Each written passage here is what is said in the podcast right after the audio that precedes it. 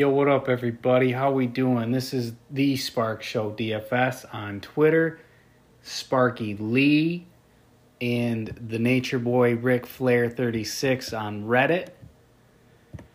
Um, it has been a long time since the last podcast, but we're gonna get back into it here with the Players Championship. I think the Open Championship was the last one that I did last year and we have March Madness coming up around the corner, so I might dabble with that as well. Um, Players Championship 2022. Let's hop right into it. And the first thing, if you go to my cheat sheet and look at the stats, the course history 2021, the Players Championship is actually 2021, but COVID stopped the Players Championship um, after the first round. Were they in the middle of the first round or they just finished the first round? So 2020 vanished. There's no results, there's no rankings, there's no stats for that. The, when it says 2020 in my spreadsheets, it's actually referring to 2019 at the Players' Championship. And 2019 is referring to 2018 of the Players' Championship. So 2020 doesn't exist and everything moves up a year but I still have it's it'll be the last five years of course history, but it's the last five years played um, or tournaments finished here, I guess. So when you're looking at the stats, that's something you might want to be aware of. We're playing at same place every year, TPC Sawgrass in Ponte Vedra Beach, Florida. Par 72, 7,256 yards. I think that's roughly 60, 70 more yards than it's played the last couple years. So I think they've just slowly been moving tee boxes back little by little as players have been hitting it further and further. Pete Dye design, um, Bermuda greens, and it used to be held in May when it was a little bit warmer. So now it's a little cooler this time of year. So the Bermuda is overseeded with POA and some bent grass for the colder conditions. Bermuda rough, you're not going to see it nearly as bad as it was last week at the Arnold Palmer. Um, the greens and bunkers were rebuilt in 2016, which is quite a while back. Usually it takes uh, two or three years, I want to say, until they soften up a little bit. So that's not a problem anymore at this point. The greens are a little bit smaller and they are very fast. Um, it's not the hardest course on tour, but it can be challenging. There's a lot of water. There's 88 bunkers. If it gets windy, then that water really comes into play and you can see some bad scores.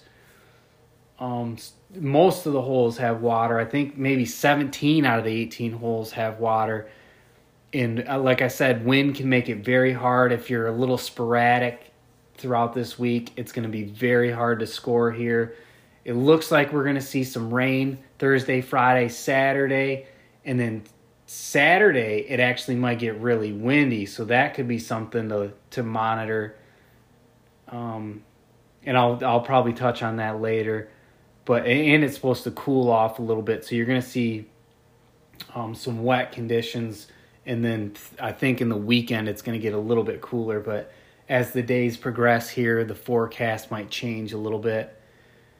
Uh, uh, no two consecutive holes play in the same direction, so it's just a lot of dog legs mixing in uh, left and right, and it's it's just kind of all over the place. There's not there's not one style of golfer that a righty that plays a fade that gets a bunch of dog leg rights in a row. So it's it it kind of it, it keeps you honest in that way.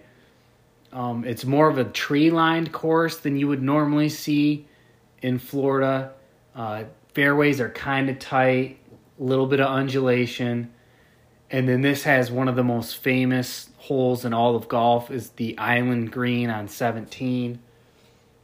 Key stats, pretty basic. Um, the conditions have played a little bit softer with less roll since they've moved it in 2019 into March. Uh, so everybody's been using driver a little bit more, it looks like. So strokes gained off the tee, driving distance plays a little bit more of a factor than you would normally see here. Um, green in regulation is another stat you're going to want to look at proximity because the greens are smaller, and that also brings in strokes gained around the green because the greens are smaller. You're going to be missing greens a little bit, so guys that have good touch around the greens are going to be better off. The field that we have this week is 144 man field there is Harris English, Phil Mickelson, Tiger Woods, and Steve Stricker, who all qualified but are not playing. Um, Bryson was going to make his return last week at the Arnold Palmer, I believe, from his wrist injury, but he couldn't play. And then this week he withdrew, I think, late on Sunday. So Bryson is not in it again. And then Kevin Na is another guy that qualified, but he is not in it because he is expecting his third child sometime this weekend, I guess. And then a last minute qualifier, which is awesome. Uh, Ryan Brehm won the Puerto Rico Open uh, last week, and he this was his last start on the PGA Tour. A lot of people have probably seen the articles and stuff and all the good coverage because it is a it is a great story. Um, it was going to be his last start. I think he was he must have been coming back from injury because um, he had a medical exemption, and he had some Corn Ferry Tour um, tournaments lined up that he was going to go play. But he won the Puerto Rico Open. He is now eligible to play on tour through 2024, I believe, and he will be in the tournament this week. And he also went to the same high school I went to. I graduated with his younger sister. So I've been following his career pretty closely, and this is a life changing win for him. So that's pretty cool. I have two bets that I've looked at so far to play. Um, first round three ball, Alex Noren versus Peter Malnati. Um, Anirban Lahiri is in that threesome as well, but I'm taking Alex Noren at plus 100 for that. I just feel like that's great value. And then Will Zalatoris tourney head to head versus Shane Lowry. And Shane Lowry finished eighth here last year. Will Zalatoris is young. Um, so I think the mindset might be that Shane Lowry has won a major. He's you know, he's more of a big game hunter than Will. So that's why Will is a slight underdog at plus 100 in the tournament. Well, he's been playing great golf right now. And Shane Lowry, I feel like, has a worse floor so this is a good spot for Will Zalatoris, at least in my eyes, anyways. But those are the first two bets I've locked in so far, and I will probably, um, in the course of this podcast, pick out a few more bets that I'm going to roll with, and then put that on my article, which I just posted a few minutes ago.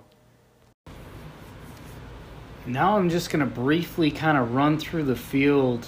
Usually, when I do these, I have kind of pre-selected. Um, you know, a bunch of picks and DFS plays and whatnot. But I, I'm a little rusty right now, and hand up, I haven't watched a crazy amount of golf.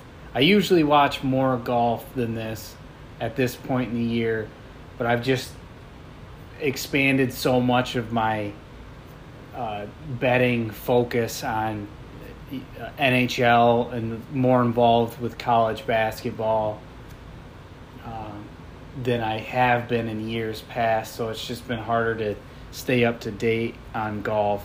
So I'm a little rusty this one, and I'm just going to make this one as quick as possible. And I'm going to run through, maybe highlight some of my picks and just some of my thoughts as I run through here.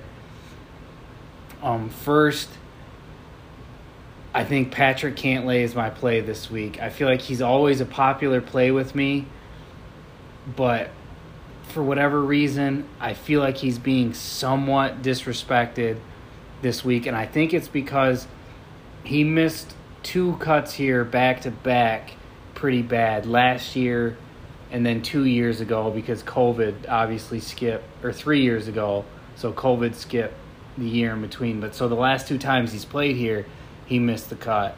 But both times before that, top 25s. So he, out of my top, let's see, top 10 guys in, in the DraftKings pricing, he's the only one that pops up with good good value for his for his odds to win at 20 to 1 which I'm not in love with that but um, 20 to 1 I might touch that line but he's probably going to be in most of my DFS lineups. In 28 to 1 first round leader he is as a percentage over the course of the last year he is second only behind Rory in percentage of um, of his starts where he's been the first round leader or tied for the first round lead.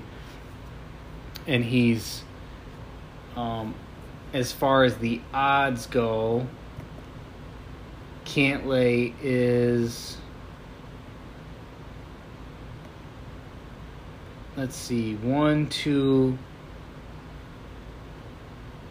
three, four. He's tied for the fifth in odds for first round lead, and in my eyes, he's the second or third best when it comes to that. So I think I'm I'm probably I'm definitely gonna go Cantlay first round leader at twenty to one. Might even do Cantlay to win or first round leader twenty eight to one. Cantlay to win twenty to one. So that's the first thing that I, I kind of see. He's getting disrespected because of the back to back missed cuts here. But um, two of his, his last three starts on tour were top five finishes. So I'm not worried about his recent form at all, at all, or worried about him um, not being able to play well here because he has back to back top 25s here in 2017, 2018. So he can't play well here. Oh, but he hasn't played well since they moved it to March, so maybe that's something that they're thinking about, but I don't care. Um, Cameron Smith seems to be disrespected a little bit. I have good value for him for every bet from win to top five, top 10, top 20, top 40, first round leader. Um, he hasn't, he, he's coming off a top 20 here last year. He hasn't played a whole lot lately. He was 33rd at the Genesis. Um, before that, he, I mean, that's the only time he's played in the last six weeks. Um, but before that, he had a miscut at the Sony, and then a win at the Sentry Tournament of Champions, and then a fourth place at the RSM. So, I mean, he has that one miscut mixed in there. And then he hasn't played for a while, and then the Genesis 33rd. Miscut 2017 here, miscut 2018 here, 56 um, 2019, and then 17th last year at the Players. So he's getting better at the Players. He's had a great year over the course of his last 13 tournaments. He's averaged 26.2 place um, in terms of where he's finished at. So t- basically, 26th place is where he's averaging for his last 13 starts. So I feel like Cameron Smith is being a little bit disrespected at this spot as well. Um, and then we go beneath that. Scotty Scheffler, Vegas loves him. And I mean, he's won two of his last three starts, so why not? Jordan Spieth, uh, Vegas does not like him here. He has not played well at the Players Championship, at least in his last five attempts. I haven't, I can't look back any further than that, but he is fairly young, so it's not like he's got five years before that where he's been playing on tour. So um, he's struggled here. Jordan Spieth might be a good play for um, DFS tournament plays it looks like his ownership is going to be about 8%. And that's pretty much as low as anybody's going to get in these top 15 golfers. So Spieth is probably a good tournament play. Um, Daniel Berger looks like he's going to be highly owned. Morikawa and Justin Thomas going to be highly owned. Patrick Cantlay is going to be pretty highly owned. Hideki Matsuyama is going to be pretty highly owned. Um, but in here, there's all sorts of guys that are going to be 10 to 15, 15 to 20% ownership, it looks like. Um, so it's all about diversifying the rest of your lineup if you're going to dabble with these guys. So I'm going to take Cantlay, and he looks like he's 16, 17% ownership. But I'm just going to have to get spicy with the rest of my lineups to make sure that I'm not highly duplicated here. Will Zalatoris, Vegas loves him. Um, I don't see any value on his win, top five, top 10, top 20 for my odds, anyways. But my odds, I like mine, like my projections are pretty solid, but golf is probably, for anybody who knows the sport, plays the sport, golf is probably the hardest sport to predict because week in, week out, you make one little tweak to your game, you have one extra swing thought, and then everything can crumble from there. So it's it, it's such a game of of millimeters, and it's you versus you. So it's it's just really hard to gauge it. But still, I you know my projections are a good baseline to kind of find value. But this is probably golf is a good sport to look at the intangibles, and you know go to the rumor mill. This guy plays at this course a lot. This guy said he's been on the range and he feels really good about his game. That sort of stuff probably means more in golf, but it's still good to look at a bunch of projections and stats as well and kind of incorporate the two. It's like UFC in that way where you know, a fighter could have a bad camp, he's coming off an injury. There's so many it's it's him versus his opponent, but it's so much of him um, versus himself in the long run uh, to be able to project his lines or her her lines. I guess I'm disrespecting women's fighters, but the golf and UFC are very very hard to to create formulas and algorithms for.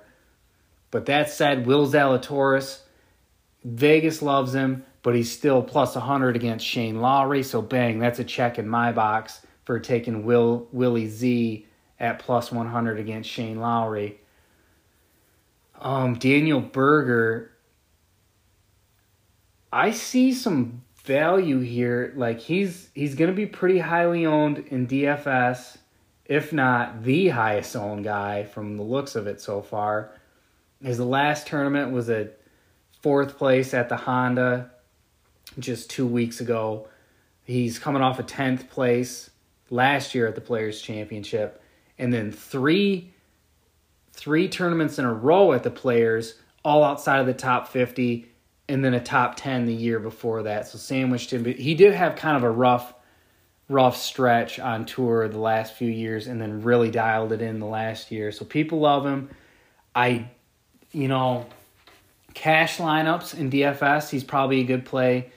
Tournaments, it might be tougher with his ownership level there, but it looks like there's value for him if you want to have him top five or top 10. Top five, he's eight to one. Top 10, he's four to one.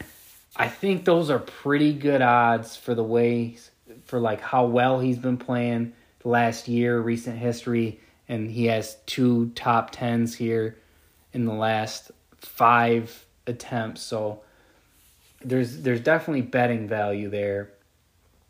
Louis Oosthuizen, Oost I hate saying his last name, Louis O. You know, he's his lower ownership, 8%. He could be a good tournament play. He's coming off of two back to back top 30 finishes 30th at the Honda, 14th at the Waste Management. He finished second here at the Players in 2017, but he's always one of those guys that's um, he could withdraw at any given moment. So I think that that might be why his ownership is down. But Vegas doesn't like him as well as DFS players. So that has me feeling a little bit weird. But I also don't hate, you know, a top 10 or a top 20 from him at four and a half to one to top 10, two to one to top 20, or like a tournament play on DFS. Um, let's see. Vegas loves Joaquin Niemann. Um, he had a win at the Genesis two starts ago. His only time playing here was last year and it was 29th. I can see why they love him. His ownership's at 12%. He could probably be a solid DFS play. Joaquin Niemann at uh, Joaquin Niemann at 8400 on DraftKings, 9800 on FanDuel. Um, that's a right near your average price tag. So I could see using a lot of Joaquin because his ownership isn't going to be north of 15%, it looks like. And Vegas loves him. Um, Adam Scott, Vegas loves him. Uh, for great reason, too. Last five times here, he's finished 12th or better four times. His last three tournaments on tour, 38th was his worst finish, and his best was fourth at the Genesis. So he's playing pretty good golf right now. He's played really well here. Vegas loves him. So I don't really like um, betting on him too much unless you get a really good feeling. His ownership looks like 15% on DraftKings he just seems like he's in this is my heart talking. I love betting Adam Scott. So maybe I'm I'm wrong about this, but it, it just feels like he's in a letdown spot right now. So I think I might fade Adam Scott because I feel like that could be a guy that creeps up towards 20% ownership. And there just doesn't seem to be a whole lot of value there with his odds. If I would do anything here, I'd just bite the bullet and bet him to win it all. Uh, but I don't think I'm going to touch him. Um, Shane Lowry, Vegas likes him. Eighth place finished last year here. I think he was in contention to win it too on Sunday. He might have been going in to Sunday with the lead or top two or three, if I remember correctly. Um, but Vegas really loves him. His last tournament was second at the Honda. He's an Irishman, but apparently he loves playing in Florida from the looks of it, which is pretty bananas. Um, but he has two really bad missed cuts here in 2019, 2017. But he has the top 10 last year, top 20 in 2016. So that's why I feel like he's Shane Lowry, he's either top 20 or he's missing the cut. So that's why I like um, that's another reason why I like Will Zalatoris at plus 100. I just feel like uh, Will Zalatoris is just slightly better odds to make the cut. If Shane Lowry makes the cut, he might beat him, might probably beat him, but he's got a better chance to miss the cut. So that's why I'm rolling with that one. Um, could be wrong, but I do like betting Shane Lowry to win every once in a while because that's a guy that just does win like once or twice a year. Vegas is disrespecting Webb Simpson at 80 to 1, first round leader 70 to 1. Webb Simpson in his last 15 events over the course of the last year, zero top fives. So I think this is where this is coming from. We haven't seen him play in a while. I'm gonna check when's his last tournament. Where you at, Webb? His last tournament was where are we at? 61st place at the Sony. And then 17th place before that at the Hero World Challenge. RSM the week before that, he was 8th. So we haven't seen him since before wait no since early january he hasn't played taken a lot of time off. So maybe that's why he's getting disrespected. The zero top five finishes he might be getting disrespected. But this is a guy that went wire to wire and won the tournament in 2018 and he won the tournament by four strokes. So webb simpson 80 to 1 to win it.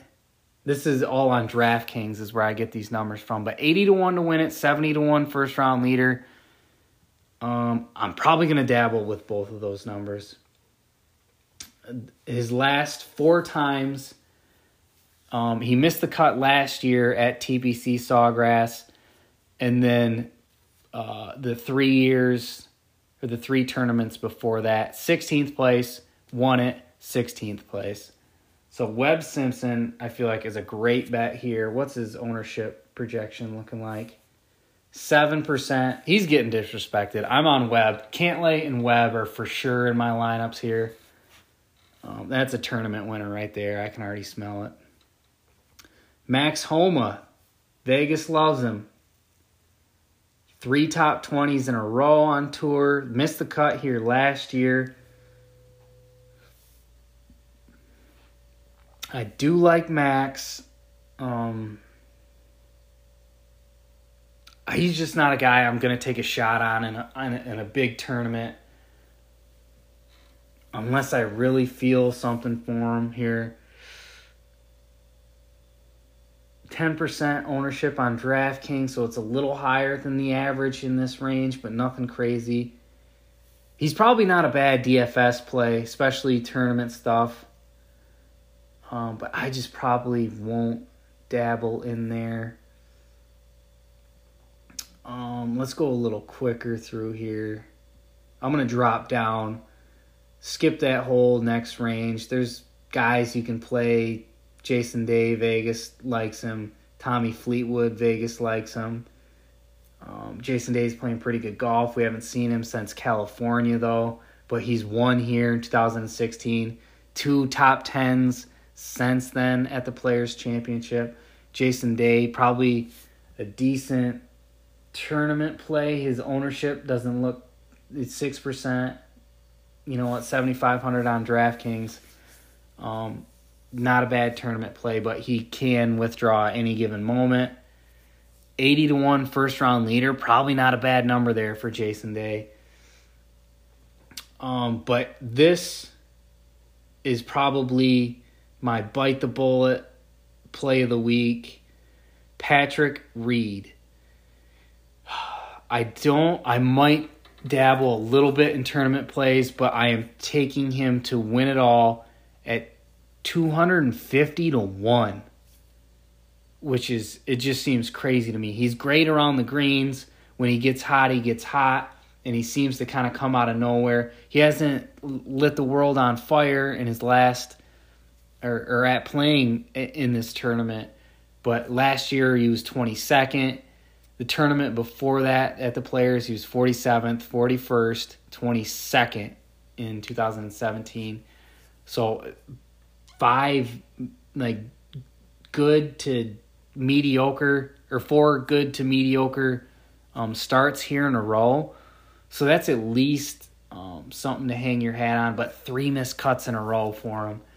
I think that's why he's being disrespected here. But I can understand disrespecting him from like a daily fantasy sports perspective and for like top 10 bet, top 20. If he's missed three cuts in a row, you know, he's it's going to be tough for him to crack that top 10, top 20.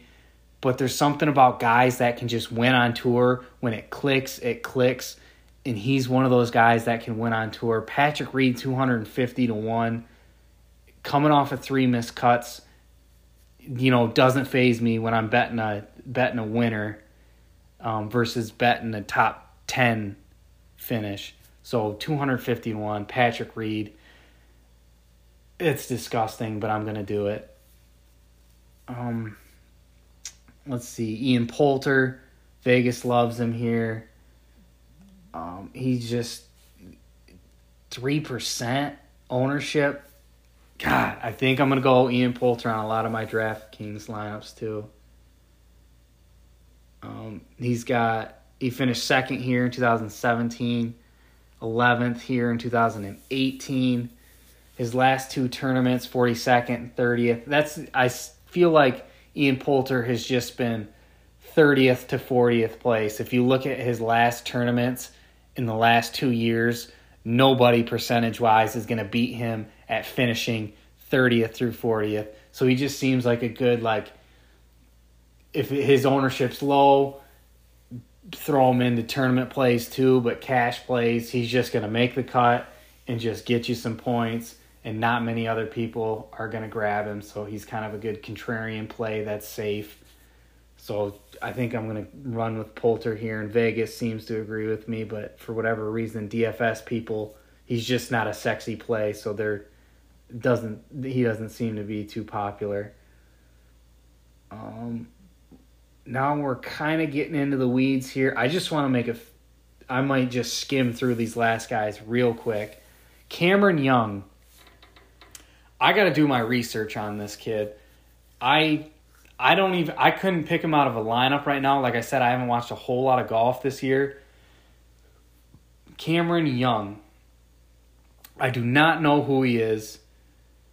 Um 13th place last week. Last tournament before that, he's played 4 weeks in a row. So the Honda before last week, 16th place. The Genesis, second place. The Waste Management, 26th place. He wasn't at Pebble Beach, but the week before that at the Farmers Insurance, he was 20th. Five great starts in a row. He's 7,200 on DraftKings. And I was looking at first round leader stuff.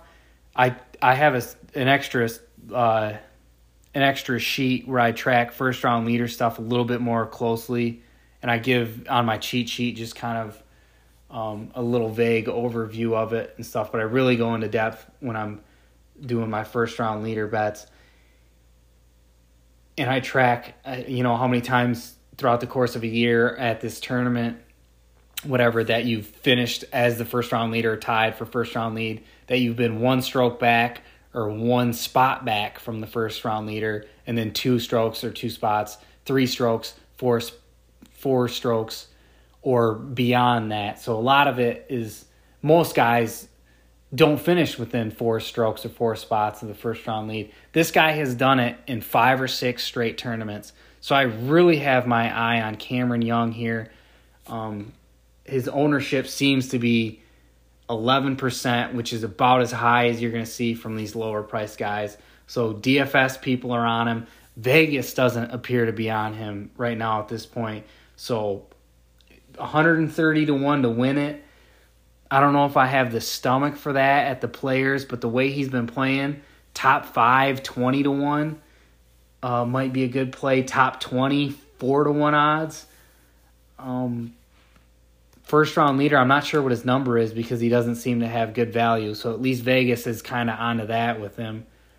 But Cameron Young seems to be a guy to keep your eye on and I'm I'm gonna actually pay attention this week. I've I've paid attention a little bit the last few weeks in the Sentry Tournament of Champions and stuff, but it's just hard to watch golf for four days when you know I'm watching NBA and I'm watching hockey and I'm watching college basketball. Um, but this week I'm gonna pay close attention to this tournament and I'm really gonna keep my eye on this kid because I have no idea who he is. Like I said, I can't pick him up, pick him out of a lineup, but he seems to be doing something special right now. So that is one dude to watch. Right underneath him is Kevin Na, who I said earlier he's not playing in this tournament, but he has WD twice in his last five starts here, which is funny. That's a classic Kevin Na thing to do. Um, so Kevin Na and Bryson are on my sheet. I think Phil Mickelson might even be on the sheet too. But like I said in my in my article, and I said in the beginning of this podcast, all those guys are out of it. Um, so don't go betting on them or pick them. Don't pick them in DFS because um, if you bet on them, you're going to get your money back. If you pick them in DFS, you're going to be screwed. So Lee Westwood, uh, where did I just see him? I scroll past them? Finished second here last year. Vegas likes him. Um, very rocky lately. Not sure I love him, but a good tournament play, I'd say. He's only 3% owned. It looks like 2 to 3% owned this week. Um, Taylor Gooch, good target golfer. Um, finished top 10 last week at the Arnold Palmer. Finished fifth here last year. I think he's, I don't, I'd have to look into this, but I, I something in my mind tells me he's either from Florida or he just plays really well on these Florida courses. Um, and you have to be accurate here. I feel like if Phil Mickelson doesn't necessarily love a lot of these Florida courses, I feel like there's a mental thing sometimes. And if you're not accurate off the tee, I think Spieth might have trouble with Florida courses. There's a lot of water. If you're inaccurate, if you're not confident in certain shots, it'll it'll exacerbate that a little bit. So I feel like um, there's certain guys that play well on these risky. Damn it!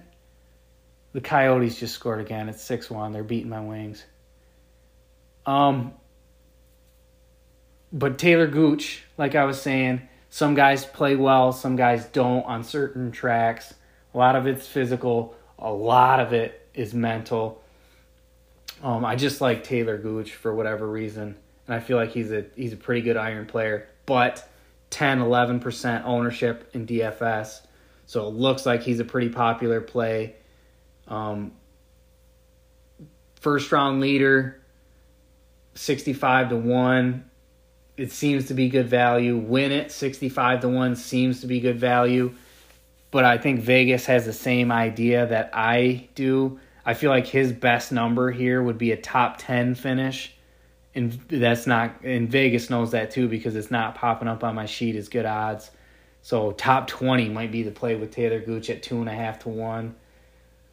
Um, but it just seems like I'm not going to bet him to win. I might take him first round leader, but 65 to 1. I would like to see him closer to 100 to 1 before I pull the trigger on that, especially in a big tournament like this. But God, coming off the top five last year and the top, he finished seventh last week. So I feel like, I don't know, that's a tough one. If you if you have the stomach for it, Gooch might be a good play or a good bet, anyways. Ryan Palmer, very up and down, missed three cuts in a row. It looks like. He finished 70th at 70th at the Honda, and then missed two cuts before that. So I'd say he's about due. Ryan Palmer, top 20 last year, missed the cut. Before that, top 25 the year before that, missed the cut the year before that, top 25 the year before that. So Ryan Palmer is just the uh, prototypical roller coaster golfer where he's going to miss the cut and finish 120th, and then he's going to swing back and get a top five the next week. So Ryan Palmer is always a, a fun play for um, tournament plays on DFS. Anyways, he looks like he's one percent owned. So he, I think Ryan Palmer is probably going to be a tournament look for me. Top five, he's fifty to one. I kind of like that.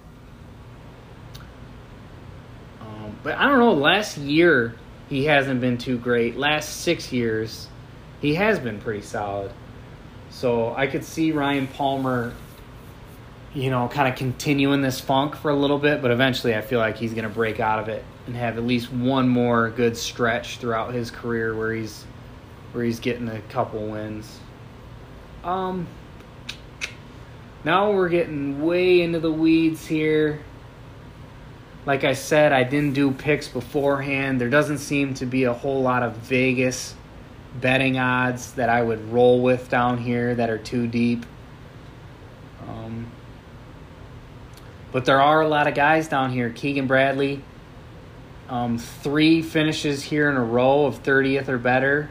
A top 10 in 2018. He's coming off an 11th place finish last year. Um, first round leader, 90 to 1. Probably not a bad bet for Keegan. Probably not a bad tournament play.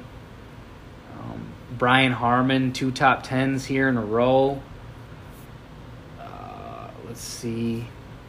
Harold Varner III finished top 10 here uh, four years ago, but missed a couple cuts in a row. Johnny Vegas finished third here in 2019. Matt Kuchar, Vegas likes him. He hasn't been good in the last like freaking two years, but he has played well here before. Um, I I wouldn't pull the trigger on him just yet, but Matt Kuchar is probably a guy to keep an eye on for him to make a little bit of a resurgence. Um, but I don't love I I don't. Man, there are some names down here though. Bubba Watson, I, I don't think I'd take him at the players necessarily. He seems like another one of those guys. Phil, Bubba, Spieth, just their game, their mental, whatever, just doesn't seem to fit this course, so I probably wouldn't pull the trigger on him. Matthew Wolff is down here at 6,800. Um, maybe a tournament look, but eh, that's kind of a risky one. Same thing with Molinari's down here. Could be a tournament look. Um, he's had a rough go of it, but he's starting to make a comeback. Um, but yeah, there's not a lot of value that I'm seeing down at the bottom. So Vegas must like deep odds guys this week. I mean, every once in a while, Kyle Stanley finished top five here. Jimmy Walker top five here. But Jimmy Walker back in that day was a little bit more of a, you know, higher echelon golfer than he is right now. Snedeker, top five here before. Charles Schwartzel, top five here before.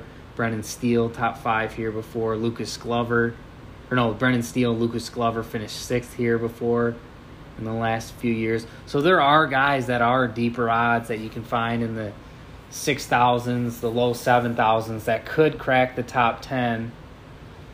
Um, but I don't see a whole lot of uh, value down here. But Vegas disagrees with me, so I would do some more research to finish out on or to figure that out on your own. Last thing I'm gonna do, I've uh, little unstructured format here this time around, but I am rusty, and I'm really kind of leaning towards doing this for March Madness as well. So I need to get the cobwebs off. Last thing I'm going to do here, though, um, well, I'm going to take some of those picks that I, I went through, and I'm going to make those bets, probably put them on my article, and then. Um, yeah, update that. But this is the last thing I'm going to do is go through a little bit of the course history and finishes here, and then probably just give a little bit of tidbits, some advice on, um, you know, betting, live betting the tournament and stuff like that. Like I kind of mentioned earlier, um, it's a it's a little bit of a tougher course. You your winning score last year was 14 under um, 16 under before that, 18 under before that, 10 under, and 15 under. So you're probably going to see the in the conditions that we're going to get. I would assume we're going to see something around 15, 16 under that wins it this week. Uh, but you never know because guys do tend to win it here by, you know, three or four strokes sometimes. But Justin Thomas, let's see, he started with a 71 last year. He shot one under first round, one under the second round. So Justin Thomas is two under going into the weekend, shoots 12 under on the weekend to win the tournament.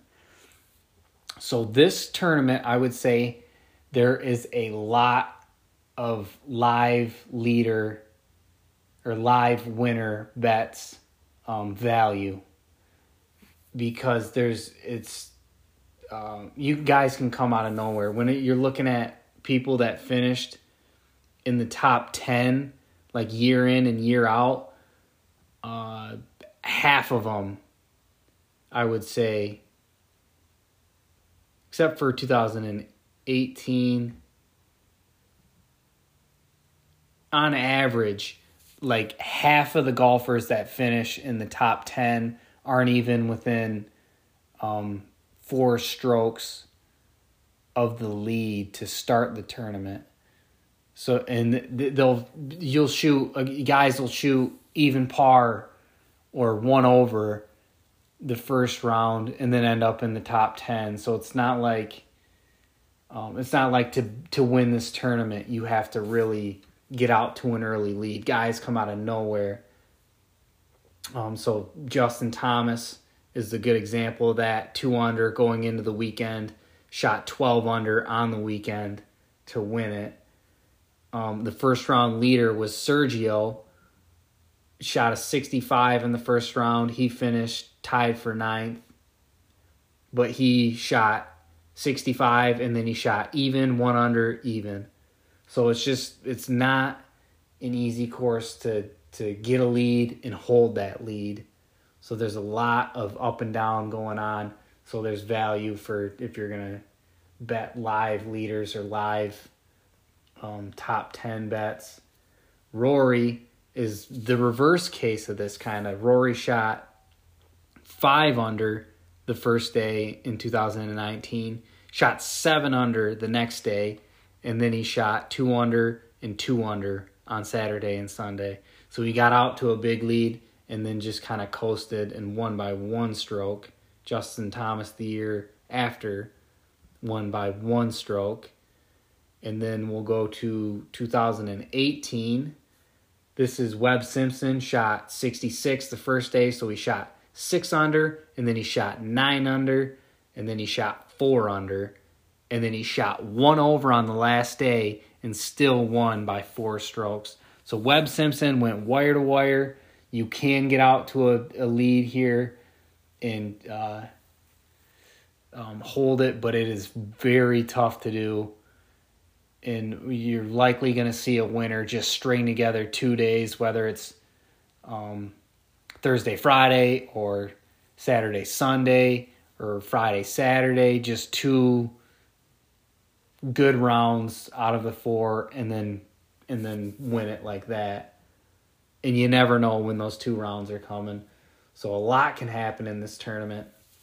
And then 2017, Siwoo Kim won it at 10 under, and it must have been pretty windy that year or something because this the scores were um, 21 guys were under par on the week, and that looks like let's see, last year there was 54 guys under par. In 2017 there was 21. So that's if the wind gets bad, really bad on Saturday, like it looks like it might, then that might be a good time to take some random guys on, you know, Friday that make the cut that are sitting at 3 under that have longer odds but are guys that can shoot really low to to throw them in the mix or guys that play in really bad conditions or play well here that are just 3 4 under while the leader's at, you know, 9 under because Saturday could be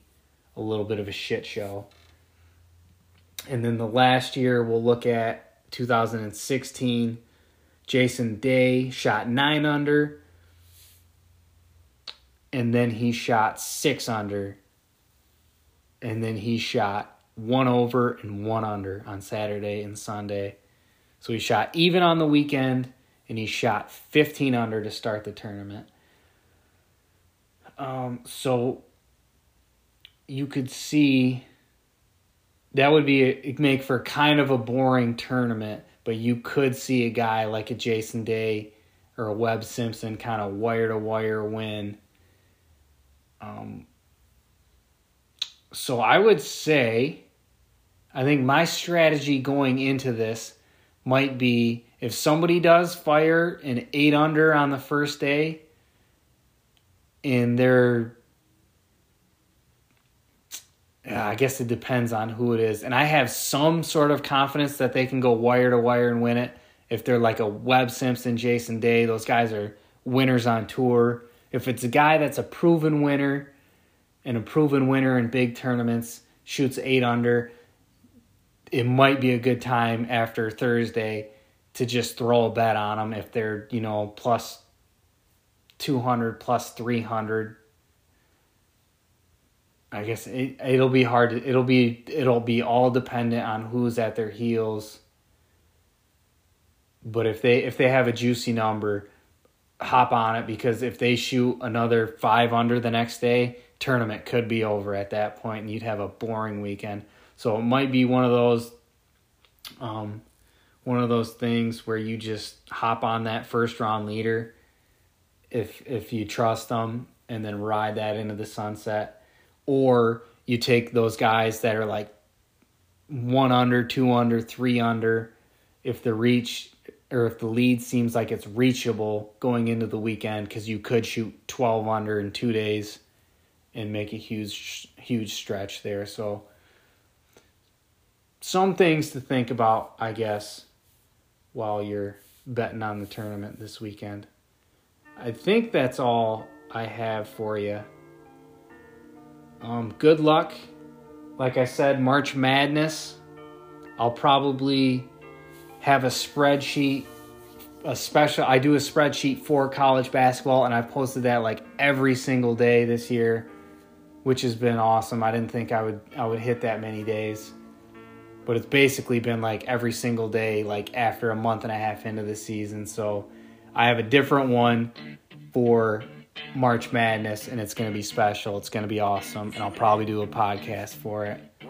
So thanks for listening. Good luck, everybody. Let's win some money.